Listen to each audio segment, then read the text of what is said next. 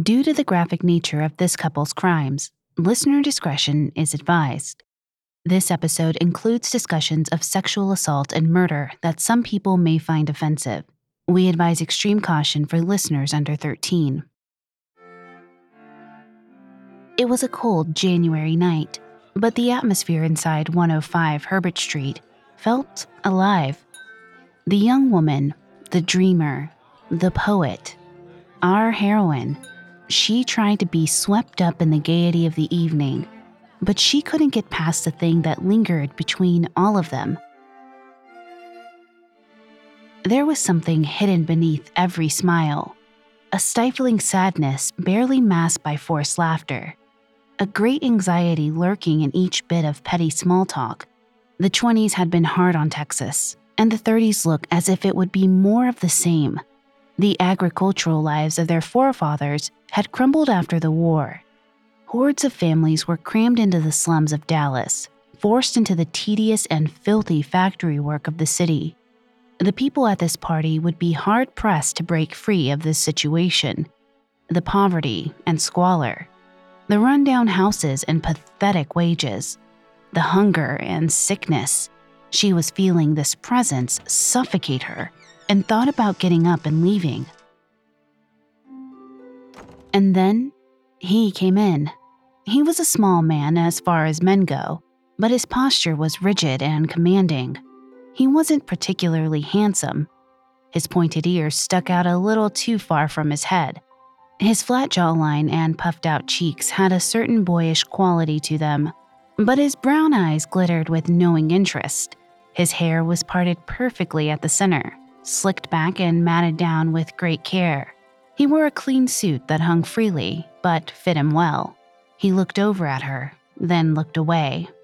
As the night went on, they seemed to be aware of each other, as though there was a gravity between them. And then he was in front of her, looking down with those brown eyes and confident smirk subtly etched from the corner of his mouth. Evenin', he said. Name's Clyde Barrow. She eyed him up and down, completely unaware of the power that was between them. Evenin', Mr. Barrow. I'm Bonnie Parker.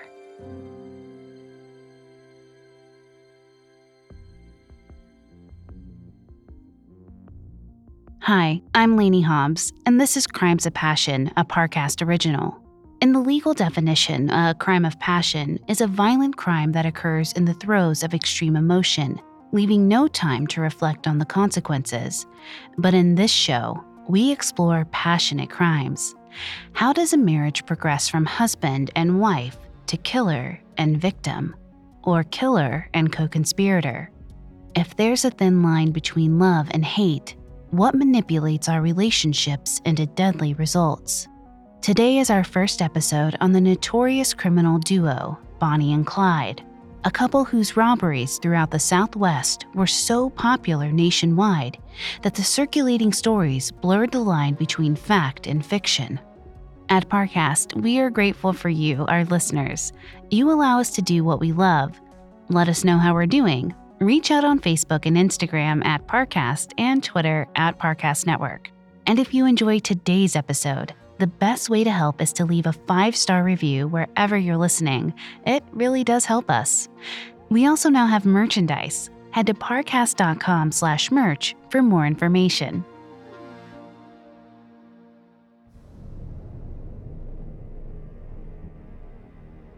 A creature backed into a corner is the deadliest of creatures. In its desperation, it is unpredictable and ferocious.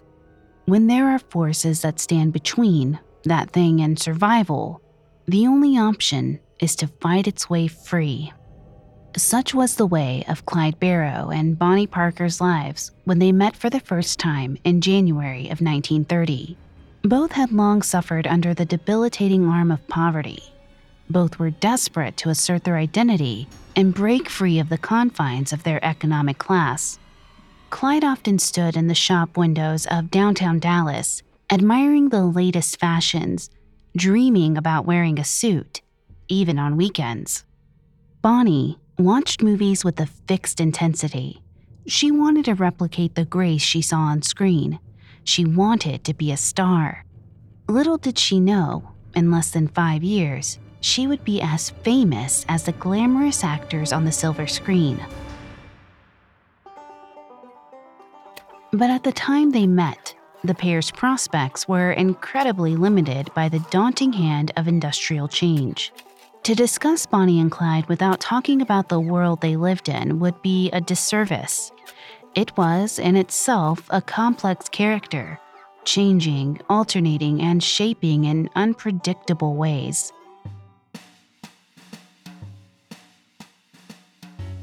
The 1920s are ingrained in American memory as a decade of social progress and economic prosperity. Dreamers were flocking to cities, skyscrapers were expanding humanity's reach into the clouds, jazz filled the clubs, and new mass produced automobiles filled the roads. World War I opened the door for women's work opportunities, and in 1919, women were officially granted the right to vote. Yet, underneath these layers of prosperity, the reality of poverty persisted. During World War I, the United States called upon farmers to produce in excess, both to help the war effort and to sell crops at a high cost to a depleted Europe. The result? After the war ended, there was an unnecessary abundance of crops priced too high. Farms took a major hit, and many farmers, particularly in Texas, had to foreclose their property and move to the city to find work in the industrial factories that were emerging nationwide. The reality of the cramped slums and factory work in cities was a bleak one. For working class women in the South, textile mill jobs were about the only jobs that could be found. These had, like other factory jobs, long hours and low wages. In a 55 hour work week, the average textile worker would make $15.81, about $200 today. All this is to say that while glamour worked its way into the upper echelons of society, the people who filled the slums and worked the factory lines faced the same problems they always faced. Bonnie Parker had a difficult time accepting this reality. Bonnie's mother, Emma, felt as though her family was better than everyone. This sense of entitlement influenced Bonnie's youth and perhaps gave her a false sense of hope. Emma would parade her daughter around as a prized possession, taking her to church for show rather than for any religious purposes. Please note, I am not a licensed psychologist or psychiatrist, but I have done a lot of research for this show. David Elkind, a child psychologist at Tufts University, would call Emma's form of parenting instrumental narcissism. That is, a type of parenting where the mother or father tries to force the child into becoming a genius or exceptional in some particular field. This is not because the child displays incredible qualities, but because the parent has a misplaced sense of self worth. This undoubtedly gave Bonnie unrealistic aspirations, aspirations that evolved from watching movies. Bonnie absolutely adored film. She loved the actors, their grace, and how they sported the most modern fashions and carried themselves with dignity. Bonnie herself was quite the performer. She would sing and act at her church and in school, reveling in the attention it would bring. Unfortunately, whatever hope Bonnie had to find a career on stage or in Hollywood was minimal at best.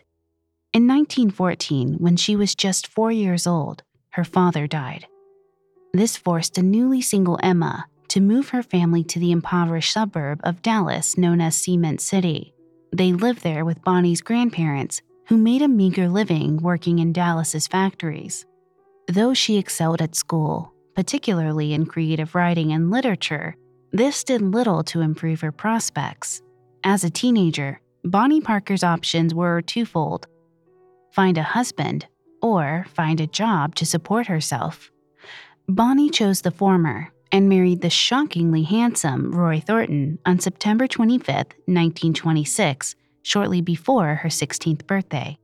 Bonnie's love was passionate. evidenced by the tattoo on her inner thigh that read, Roy and Bonnie. Needless to say, women getting tattoos in the 1920s was quite rare. But like all things in Bonnie's life, the relationship was volatile, intense, and short lived. Within a year, the couple had split up, allegedly due to Roy's infidelity, and by 1927, Bonnie was on her own.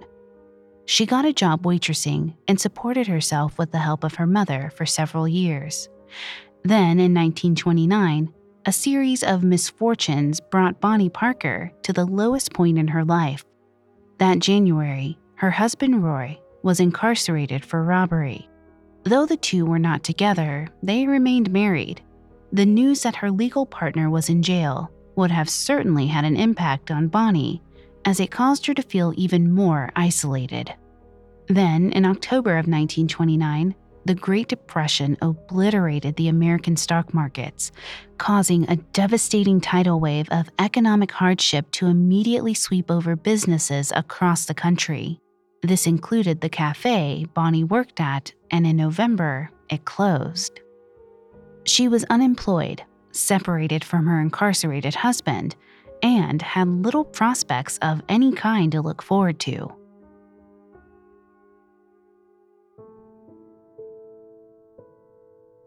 But then one day, she walked into a house party in West Dallas and met a boy that would change her life forever.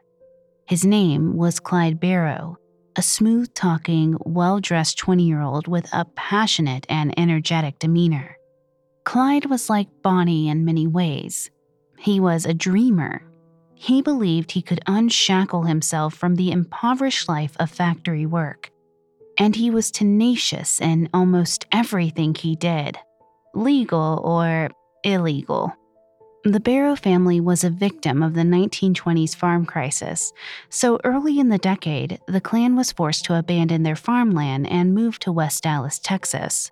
They could not afford a house, so the seven children and two parents lived in a wagon in a campground. Clyde's father, Henry, was a junk man who hardly had free time. This means that the Barrows were at the bottom rung of one of the poorest neighborhoods in Dallas. But as a teenager, Clyde took to Dallas readily. He saw the suave, put together nature of its upper class citizens and longed to achieve their success. He could be more than his campground, he thought. He could be a man of substance. He thought he could penetrate the upper echelon through music, but learned the hard way that even pursuing your artistic passion came at a high price. In 1926, a saxophone cost $18, far too much for a 16 year old Clyde's $1 a day salary. Clyde worked in various factories around Dallas and switched jobs frequently. Yet Clyde soon became blatantly aware of the reality that no matter how hard he worked, no matter which position he held, there was little he could do to escape poverty. The system was not built for people like Clyde Barrow to succeed. This is perhaps why Clyde turned to crime.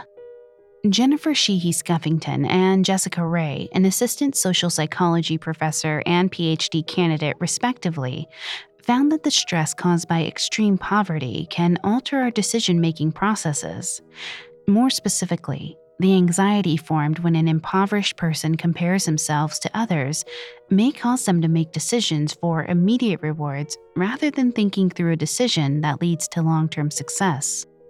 Clyde initially tried to overcome this by putting in long factory hours and signing up for the United States Navy. To his dismay, he discovered that an illness he suffered at an early age prevented him from ever serving in the military. Because these pursuits did not lead to instant gratification, Clyde became more downtrodden and desperate. All this is to say that at first, Clyde Barrow tried to make something of himself in a legal fashion.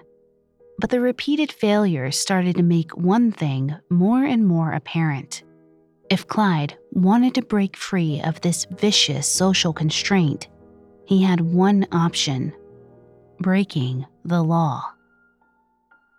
Unfortunately, Despite Clyde's unabashed confidence, he was never that great at delinquency. In 1926, a 16 year old Clyde was arrested for stealing chickens. Poultry theft was a common practice among the poor youths of Dallas, as it was a fast and inconspicuous crime. It also had a minimal punishment attached, and Clyde was hardly reprimanded before being released. This ignited a series of arrests for petty crimes that put Clyde Barrow and his brother Buck on the radar of Dallas police. They would regularly pick Clyde up on suspicion or trumped up charges, harassing him for merely being in the wrong neighborhood. It's this harassment that started to push Clyde toward the fringes of society. No matter what he did, whether legal or illegal, the powers that be would treat him the same. So Clyde continued his life of crime, robbing houses and stealing cars until things hit an impasse on November 29, 1929. Clyde, his brother Buck, and a man named Sidney Moore broke into a house in Denton, Texas. The police spotted the trio lifting a safe into the car and pursued them. With a stolen car and a trunk full of stolen goods, Clyde took off, instigating a high speed chase. As fast as it started, it was over. Clyde crashed the car and went barreling out the window. He got up and took off on foot, leaving the other two to gain their bearings. Buck was shot twice in each leg and arrested along with Sidney Moore.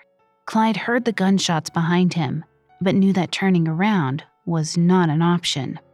The arrests landed especially hard on Clyde because for a time he wasn't sure if his brother was alive or not. When he found out Buck was sentenced to four years serving on a prison farm, Clyde's spirits weren't much lifted. At 20 years old, his prospects looked slim. His co conspirator was in prison, and he had police looking for him across miles and miles of territory. His family was losing faith in him and knew of his deviant nature. So, this is how Bonnie and Clyde walked into the party at 105 Herbert Street on January 5, 1930. He with a recently incarcerated brother and several outstanding warrants. She with an incarcerated husband and a recent stint of unemployment.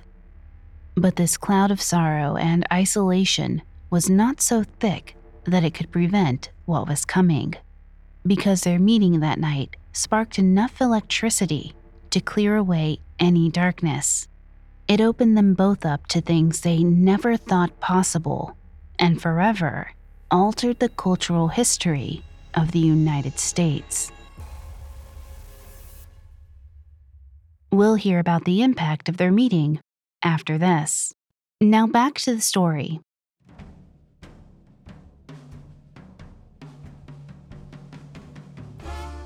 Bonnie Parker and Clyde Barrow wasted no time falling into their brief and infamous relationship. After their meeting in January of 1930, they took to each other with the immediacy of new love, spending their first month in each other's company more often than not. They were two peas in a pod. Clyde came from poverty and dreamed of making music. Bonnie came from poverty and dreamed of making movies. They shared a natural energy and charisma and valued their individuality. They were both short, he 5 foot 6, she 4 foot 11, and above all, they both were desperate for any positive change in their lives. Bonnie took Clyde to meet her mother, but Clyde, perhaps ashamed of his campground home, perhaps afraid of his mother's strict and terse judgment, did not reciprocate. Emma Parker, for her part, did not like Clyde. After all, he was the son of a junkman, the lowest rung on the totem pole of one of West Dallas's poorest neighborhoods. Bonnie's father, when he was alive, was a bricklayer, a man of substance. She deserved a similar type of gentleman as a suitor. But something about Clyde, whether it was his nice clothes or his charisma, did soften Emma. In her own words, he certainly was a likable boy, very handsome with his dark wavy hair, dancing brown eyes, and a dimple that popped out now and then when he smiled. She even let Clyde stay at her house the February after they met. She made up the couch for him to sleep on. He was in perfect view of the front door when a knock came early the next morning. But Clyde didn't notice when it was opened, and two Dallas police officers entered. The first thing they did was wake him up and taunt him about his brother, saying, If you got any rabbit in you, you'll run like Buck. Clyde smiled and took his time getting up. He looked at the police officers with the ease of seeing an old friend and cocked his mouth into a dimpled smirk. He rubbed his eyes and said, Buddy, I'd sure run if I could. As calm as Clyde was, Bonnie was the complete opposite. She screamed and threw herself on Clyde, begging the officers to leave him. Seeing the love struck young woman, the pair of officers felt sympathy, but said there was nothing they could do. Clyde was wanted in several counties. For his part, Clyde remained collected. He smiled and held Bonnie's arms and told her it was all all right. He'd be out soon. They'd be together. It was the second time 19 year old Bonnie Parker suffered a lover's incarceration. However, this time, she was determined to see things through. She talked about him daily and even went over Clyde's head to introduce herself to his mother. She regularly visited him at Dallas County Jail, swearing to the officials there that he would go clean if they just gave him another chance. Such was the way of Bonnie Parker. When she committed herself to Clyde Barrow, he was getting every bit of her the passion, the energy, the poetic drama. On February 14, 1930, Bonnie wrote to Clyde in prison. In the middle of begging him to never commit a crime again, she said, I never did want to love you, and I didn't even try. You just made me. Now, I don't know what to do. The implication was clear. The love between Bonnie and Clyde wasn't a choice. It wasn't even fate, not really. It was an intuitive and sublime love, a thing that existed independently and settled on them both simultaneously. Whatever they did from here on out, whoever they became, they were in it together. Clyde would get another chance, but it wouldn't come from the officials, it would come from Bonnie. In the midst of their visits and letter writing, Clyde had been transferred twice to face his various charges. Once to Denton, then to Waco, where he was wanted for seven different crimes. Clyde was given a relatively lenient two year sentence on March 3, 1930, and was to be sent to Huntsville Prison, 90 miles south. Ironically, Clyde's brother Buck had recently escaped from Huntsville just a few weeks before, an event which Clyde, due to his preoccupation with his own legal troubles, was completely unaware of. Clyde Barrow was deathly afraid of prison, and for good reason. Prison farms in Texas used inmates as a method of cultivating crops to contribute to the state's economy. Unfortunately, the regulations overseeing these farms were minimal, and the labor they demanded from inmates was brutal. Punishments from guards were encouraged and came often. The prospects of escaping when Barrow got to Huntsville would be dramatically lowered. He had to act fast, but he couldn't pull it off alone. Who else to ask but his new flame? On March 11th, Clyde proposed his plan to Bonnie. According to her cousin Mary, Bonnie agreed without hesitation. She took the map Clyde gave her and used it to find the key to William Turner's house. Turner was another inmate at McLennan County Jail and privy to the scheme. The house was a mess, but Bonnie recovered the gun without too much trouble. Still, there was the problem of sneaking the gun into the prison so she strapped it underneath her slip with two belts. No respectable man would search there. Bonnie walked up to the McLennan County Jail, filled with 4 feet 11 inches of confidence. The guard, gruff and simple as he was, tried to turn her away. she had already visited that day. She couldn't see him again. But Bonnie smiled and placed a hand on his sleeve. She had to, just had to see Clyde again that day. If he just gave her just a few minutes, the jailer wouldn't see her for a long, long time. If all went according to plan, hopefully, never again. Bonnie went up the stairs, visited for a minute, then returned to the entrance where Mary waited for her. The two of them walked out the door, went home, and waited. Bonnie was alive like she had never been before. The secrecy, the excitement, the anticipation, it filled her with nervous, beautiful energy. This energy may have been tied in with Bonnie's case of hybristophilia, which is defined as an attraction, usually sexual, to a criminal. Bonnie displayed this attraction with her early marriage to Roy Thornton and later her relationship with Clyde Barrow.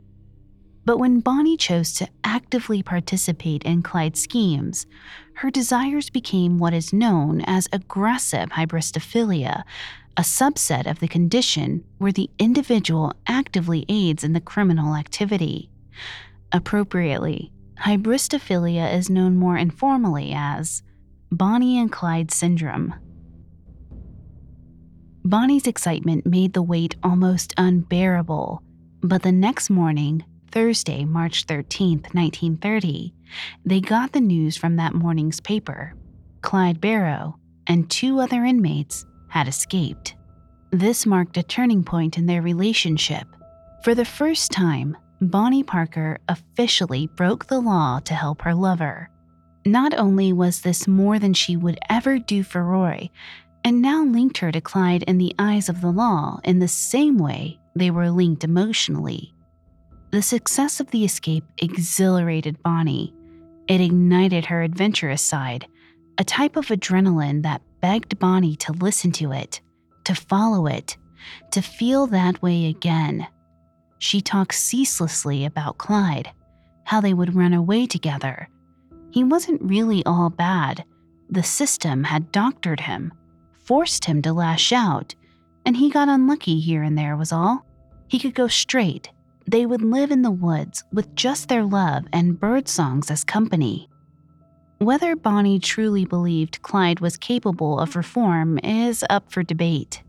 But from this point forward, something about the adventure of running from the law called to Bonnie, and she would do little to resist in the years to come.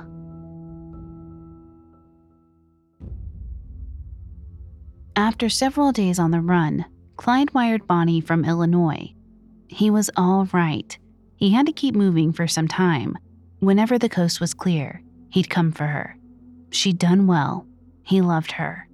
Bonnie smiled at the praise, but her smile wouldn't last long. Only a week after escaping on March 18, 1930, Clyde was caught again in Middletown, Ohio. He was transferred back to McLennan County Jail in Texas sentenced to 14 years in prison. Despite the severity of his new sentence, Clyde maintained his charismatic ways. He told officers at Huntsville Prison that he was only 18, was married to Bonnie Parker, and that his full name was Clyde Champion Barrow. His real middle name was Chestnut. Although it might seem insubstantial, all these lies had a goal.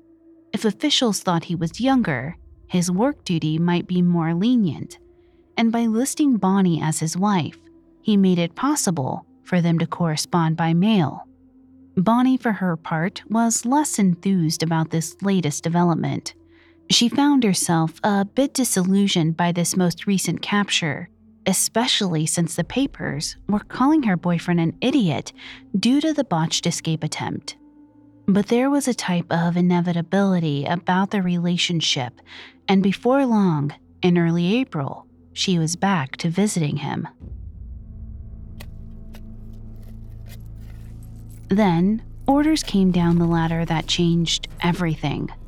On September 17, 1930, Clyde Barrow was transferred to the Eastham Prison Farm.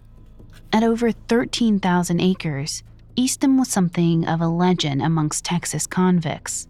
It was the state's first maximum security prison and was known for its ruthless work duty and egregious punishments. Guards would regularly beat and berate prisoners. Clyde later claimed that he saw men stuffed into tin boxes and left out in the summer heat. Sometimes they would flat out murder them, claiming the convict was trying to escape. The guard would collect the $25 reward for sabotaging an escape attempt without any sense of guilt. All the injustice Clyde felt he had suffered in his life, the rigorous monotony of factory work, the extreme poverty of the campground, the unfounded harassment and arrest, it paled in comparison to what he witnessed at the Eastham prison farm. As he watched the abuse of authority with an angry and keen eye, he cultivated a real hatred of the establishment. Clyde's charismatic exterior was beginning to harden. His boyish face began to hide a certain hatred that was rooted in a dark, unnavigable place. Clyde did find himself bonding with one of the inmates, a 19 year old Eastham veteran named Ralph Fults. The two shared a 10 hour wood chopping shift. Fults told Clyde about the ins and outs of Eastham, what to watch out for, where to step lightly, how even if you were careful, a beating could come out of nowhere. Fults, a previous runaway, was often subjected to these beatings, but when the guards wailed on him one night with furious kicks and struck him with the butts of their rifles, it was Clyde who offered Fults a hand to stand up. Fults knew that this behavior was incredibly dangerous. Now, Clyde was on the guard's radar, since he was willing to help a runaway.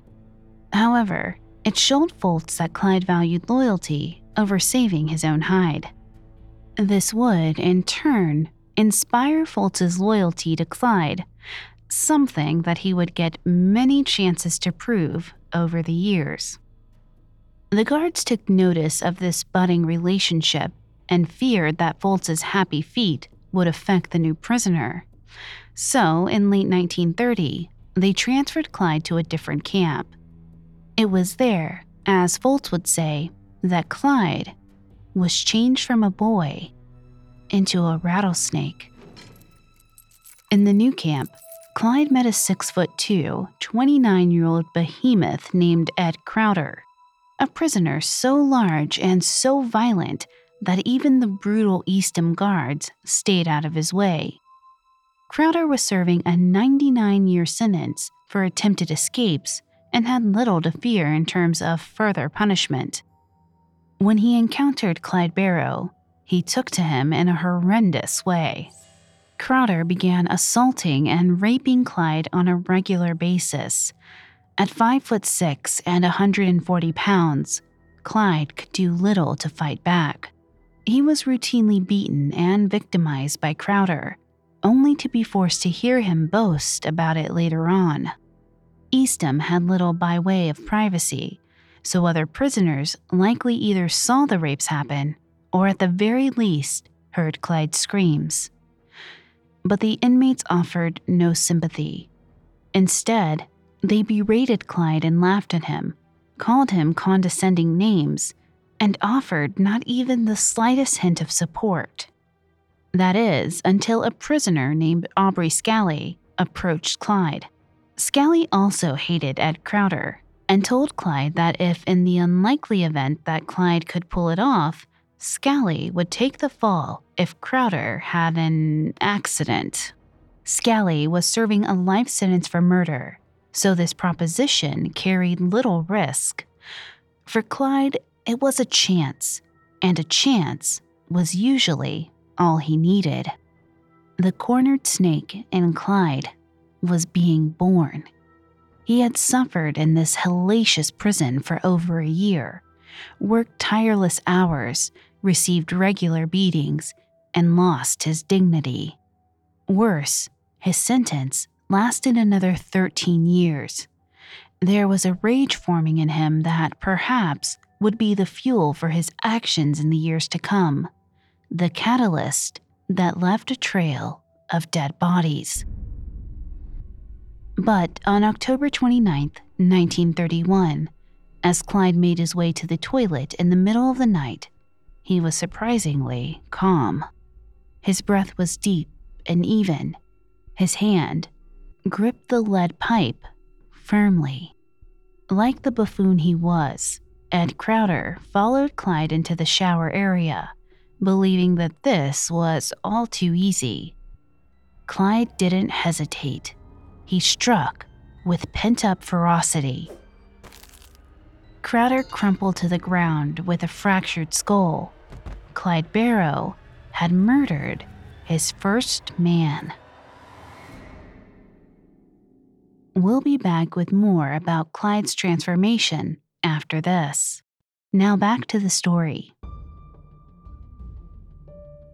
The incredible pain Clyde Barrow must have felt enduring assault and rape throughout 1931 was most likely exacerbated by his incredible loneliness. Not only was Eastham Prison Farm extremely isolated, but Clyde lost his closest friend, Ralph Fults, when he was forced to change camps. On top of that, Bonnie Parker's letters to Clyde had gotten less and less frequent throughout 1930, until December, when they stopped altogether. Now that the honeymoon phase of getting to know Clyde was wearing off, she started to see that the tragic situation was repeating itself. A 2017 study funded by the United States Department of Justice found that families and domestic partners of incarcerated individuals suffered both physical and mental health issues. That is, the stress of having a loved one in prison increases their amount of mental health diagnoses and physical ailments. This stress was perhaps the reason Bonnie began to distance herself she found that sending him frequent letters and constantly worrying significantly decreased her quality of life. Emma Parker was enthused by this change. Her daughter found a new waitressing job and started dating a straight and narrow young man named Tom. Tom wasn't exactly anything to write home about. In fact, nobody seemed to say anything about him. But perhaps his simplicity was his best quality. Bonnie was now relying on herself for her own decision making. Her troublesome choice in men would soon become a laughable lesson of the past. But there was nothing laughable about what Clyde was experiencing. Toward the end of 1931, Clyde had gotten rid of his rapist without consequence. After Clyde killed Crowder, Scally repeatedly stabbed him and said the murder was his work. However, Scally was hardly reprimanded as a brief investigation reported it was self defense. Unfortunately, Clyde still had to contend with the horrors of Eastham Prison Farm. The late summer labor was getting so tedious that Clyde barely made it to the end of each day, still on his feet. He felt aches in every place on his body, his bones groaned with every movement.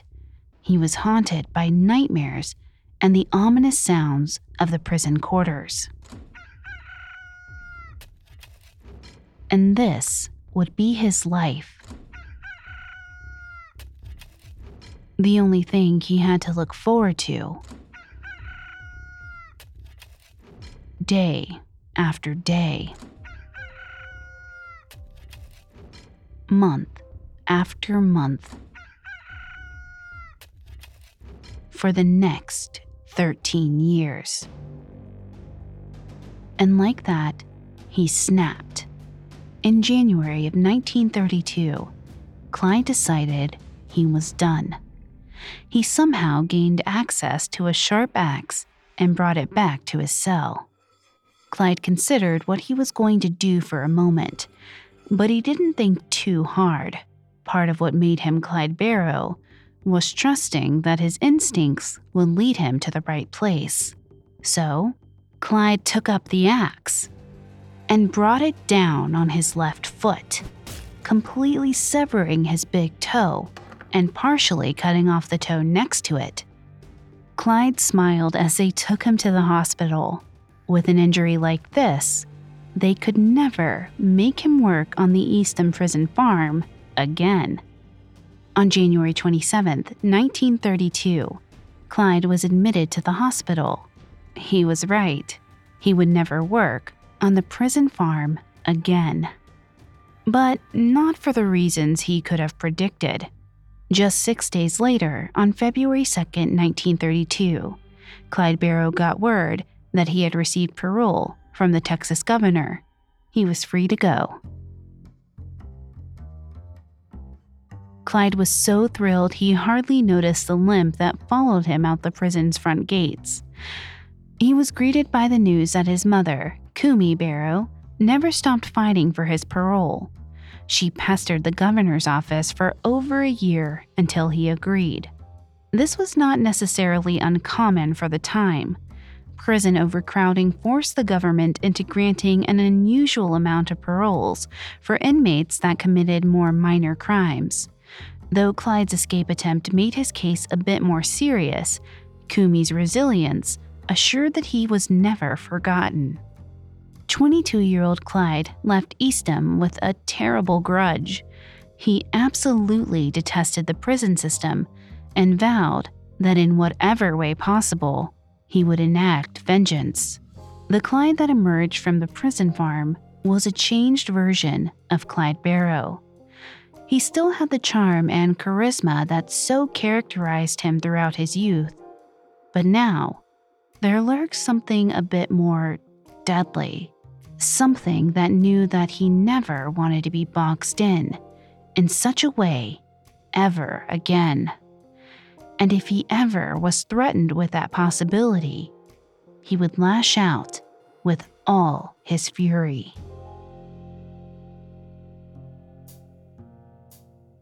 Clyde went home to his family, and they welcomed him with open arms. He and his brother Buck were a pair of prodigal sons to the Barrows. Yes, they broke the law and sinned in the eyes of the Lord. Yes, they were impulsive and passionate, but they never forgot their family. Clyde limped into his home, said his hellos, then put on his nicest clothes and headed back out the door. Every one of the Barrows knew where he was headed. Bonnie was sitting on the couch with her beau, Tom. Emma Parker lingered in the kitchen, putting the last touches on dinner. She listened acutely to the silence. Bonnie and Tom never seemed to talk much, but they were more or less content that way. Then, a knock came on the door, and before Emma could make her way over, it swung open. There stood Clyde Barrow, or at least a part of him. He had a crutch under each arm. His cheeks were sunken and his lips were red and chapped, like they split open each time he stretched his mouth into a smile. Bonnie seemed not to notice. She leapt up from the couch and ran to him, stopping for the briefest of moments to turn and eye Tom. Then she threw herself into Clyde's arms and shouted, Oh, Clyde, darling! And the two kissed. Even Emma could not help but feel touched. Tom took the scene in for a moment or two, then stood up and left the house. And just like that, Bonnie and Clyde were back together. She with a renewed commitment he with ideas for a pointed vengeance against the establishment. Together, they were about to embark on one of the most famous crime sprees in American history.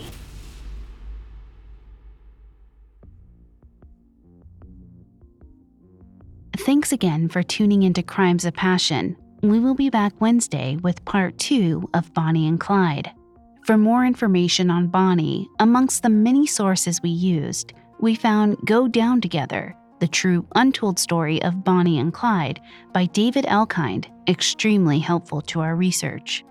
You can find more episodes of Crimes of Passion, as well as all of Parcast's other shows, on Spotify or your favorite podcast directory. Several of you have asked how to help us. If you enjoy the show, the best way to help us is to leave a five star review Don't forget to follow us on Facebook and Instagram at Parcast and Twitter at Parcast Network. We'll see you next time when true love meets true crime.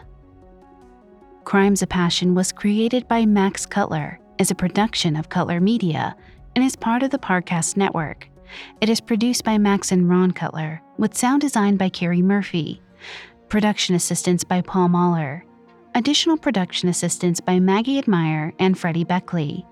Crimes of Passion is written by Drew Cole. I'm Lainey Hobbs.